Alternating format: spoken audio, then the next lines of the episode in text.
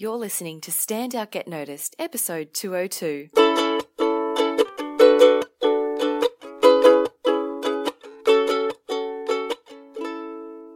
Hi there, Rockstar. Welcome to Stand Out Get Noticed.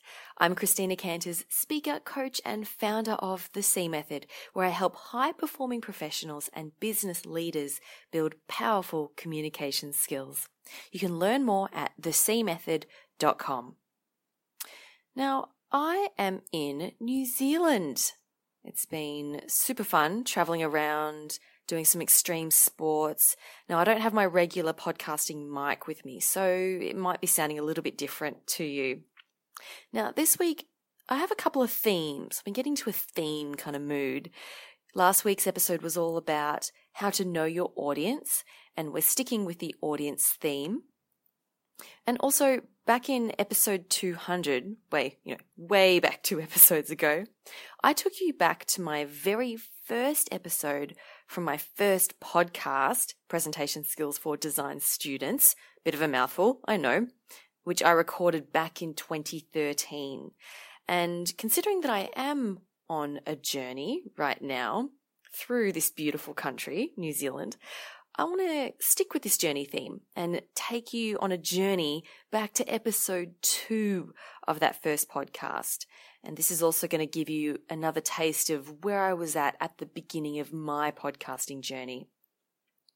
You know, the reason why, well, one reason why I want to share these older episodes with you is to demonstrate to you that it takes time to build up the, you know, any skill that you're looking to do and I want to share with you where I was when I started, um, because you know it's been years of podcasting consistently to get to a point where I feel really comfortable behind the mic.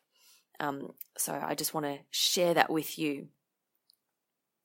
Now, and again on the journey theme, the this episode, so this very first ep- uh, second episode, um, is all about how to take your audience on a journey when you speak. Now, please keep in mind that when I recorded this, it was specifically for students, but many of the ideas will still apply to you now. Okay. It's still very relevant and it's pretty cool to, to hear that, um, you know, what I was sharing back then, then is still relevant. Now, there are a couple things that I don't necessarily agree with or there are things that I would do differently and I'll comment on those after the, the episode wraps. But in the meantime, let's get into it and I hope you enjoy. This is how to take your audience on a journey. Oh, and welcome to episode two. Thanks so much for tuning in. If you're listening right now and you listened to episode number one, clearly episode one wasn't that bad, so I really appreciate your repeat listening. Now, today's topic is all about taking your audience on a journey. And to do this, it's like being a real kick ass tour guide. So, I'll be giving you some really simple ways that you can make this happen and make your presentation a whole lot more engaging for your audience. A few years ago, my boyfriend at the time wanted to surprise me for my birthday. He wanted to take me to a really nice restaurant. So, but what he did was he he put me in the car and then he made me wear a blindfold and then drove me there. He thought it would be really fun, and it was for him. I totally hated it. It was the worst thing ever because I couldn't see where I was going and I started to get motion sickness. And I had no idea where we were in the journey and I had no idea how long it was going to take. It was it was pure torture. And it didn't help that he got lost along the way and had to backtrack and U-turn and go all over the place. Uh, so if if anyone's thinking of doing something similar like that for their loved one, I say don't do it. Please, please don't do it. Anyway, the point to my story is this. Your presentation is exactly the same. Think about your presentation or your talk as a journey where you're in the driver's seat and your audience is the passenger coming, coming along for the ride. You want to make them feel relatively comfortable. This is going to help them pay attention. So, today I'd like to share with you four ways that you can become a kick ass tour guide. Number one, know where you're going. It's very important that you know where you're going and how you're going to get there. Otherwise, your audience is just going to get lost with you and they're going to stop paying attention. This is not like Twitter. I mean, I have all these people following me on Twitter and I have no idea where I'm going. But don't don't tell them that. So with your presentation, you want to tell them what you're leading up to. What's the end result? Was there a single solution? Are there three solutions? Or is it still a work in progress?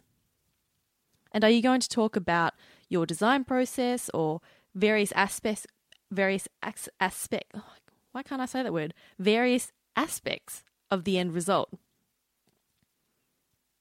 Now, you can choose whether you actually show your audience the destination. For example, like the final money shot, uh, like beautiful render of your final design. Or you can choose to keep it until the end and do a big reveal. And you can also choose to structure your presentation quite formally. So at the start, you could say, Today, I will be talking about my three concepts that I explored, the development of one, and then the five most important aspects of my final presentation, of my final design. You could do that. There's a saying that goes, tell them what you're going to tell them, tell them, and then tell them what you've told them. Now, this works, but it does tend to leave a it leaves little to the imagination. So it does depend on the audience and your project. So think so think about the destination and what you're leading up to. Number 2, timing. How long will you take? Now, a good tour guide will tell you over the next hour, I'm going to show you some of the most notable historical sites in Florence or wherever it is that you are. And that's good. It gives people reassurance. People know, okay, this is only going to take an hour. 30 minutes into the tour, people will know, okay, there's another 30 minutes to go. This is okay. Again, it's about making people feel comfortable.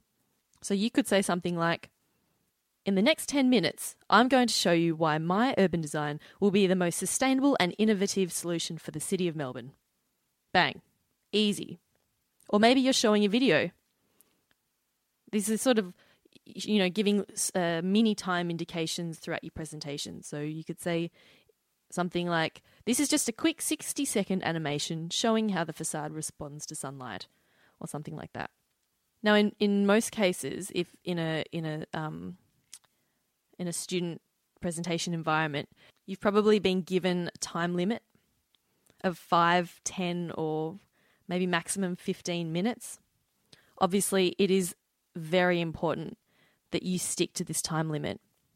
So even though people know that you're supposed to only speak for 10 minutes, it's still a good idea to reassure them of how long you're going to speak for.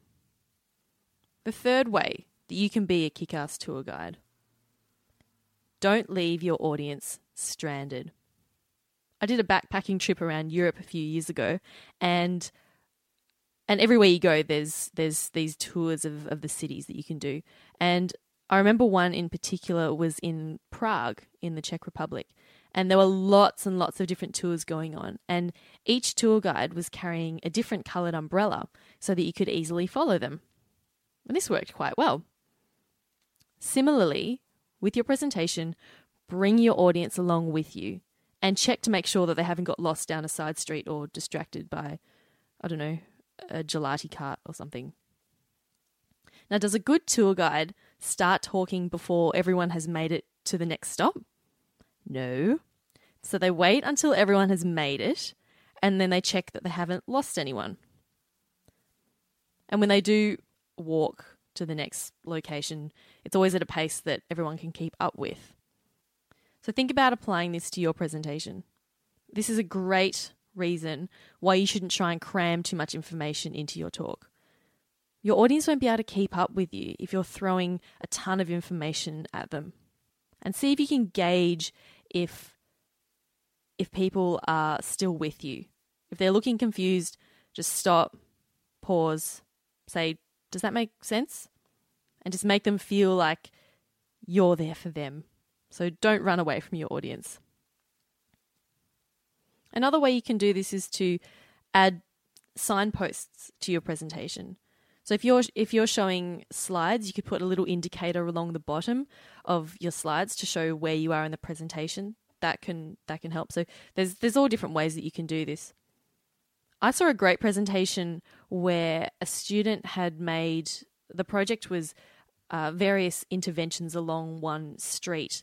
I think there was maybe seven or so, and during and on the on the slides, the student had little icons along the bottom of his slide, and, and as he spoke about each intervention, each uh, well that particular icon would would be highlighted, so you could see exactly where he was in his presentation, and that was just a really good way to to gauge where he was at, and you could tell when he was going to be finished, which is it was great because if your audience knows when you'll be finished, they're much more likely to be li- to stay listening to you than thinking about lunch or when the next toilet break is or whatever.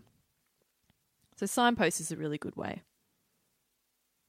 So right now, you know that if you switch off this episode, you're going to miss one really good tip, which I'm about to give to you now.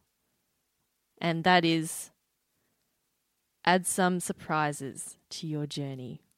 It's always nice to have something have something fun to share with your audience, even if it's a bit irrelevant. I once gave a presentation at work where uh, the project was in a, a, country town, and what I did was I went on Wikipedia, Wikipedia, and they have a random facts section in Wikipedia, and I actually discovered that in this particular town a few years ago, they had discovered some two-headed dragon lizard had been hatched there. I thought, whatever, I'm just going to throw that into the presentation. So I did, and you know, people laughed at it. They thought it was they thought it was pretty funny, and you know, it had absolutely nothing to do with the project. But so what? And that's something you, you can do as well. Add in some random facts. Just be careful not to throw in too many, otherwise your tutor's going to start thinking, "Have you done any work at all?" So yes, surprises. So I hope that helps you with your next presentation. And now it's time for Christina's challenge of the week. This is related to point two of how to be a kick-ass tour guide, which was about timing and how to give people time indications and making them feel comfortable. This is something that you can apply to your everyday life. And you don't even need to be doing a presentation to try this one out. So, what I'd like you to do is to practice giving clear time indications when you're asking someone for help. Now, this could be with a lecturer or a staff member or a colleague or your boss at work. So, picture this you, you've got some questions for your lecturer. You grab him as he's running from one class to another and you say, Can I just talk to you about this week's assignment? In his head, he's thinking, oh, How long is this going to take? I really need to send that email or I really want to get a coffee. You know, you want to make the other person feel comfortable by setting some clear time indications and signposts, as I talked about earlier. So you could say something like, Oh, have you got five minutes? I just have two quick questions on this week's assignment. Now, he's much more likely to oblige because, firstly, he knows it's only going to take five minutes. And secondly, he knows that after the first question, there's only one more question to go. And plus, you're showing respect for his time, which is a huge plus. And this will also help you create clear questions in your head instead of just blabbering out a whole ton of them. So try it. Try saying, Have you got five minutes? Or if you're calling someone, you can use this as well. Say, Oh, have you got a couple of minutes to chat? Now, just beware if you if you say that it's only going to take 5 minutes, make sure it only takes 5 minutes. And make sure that you stick to the two or, or three questions or whatever that, that you had. I, I once made this mistake with one of the directors at work who's always really busy. I said to him, um, I just have three things I need to discuss with you. So we discussed those three things, and then at the end, I remembered something else, and I and I added, "Oh, um, and there was this also, there was this one other thing," and his immediate response was, "Oh, I thought you said there were three. Whoops. So don't do that. Do what you say you're going to do, and they will be much more likely to give you their time next time you ask as well." There you have it. How to take your audience on a journey. My second podcast that I ever recorded. Now, I must say, listening back to that now, I don't agree with throwing in too many random facts when you're presenting. If you're in a business context, it definitely has to be relevant. It has to make sense. Otherwise, people are just going to sit there and go, why are you even sharing that? But it is a good idea to bring in some surprise into your presentation.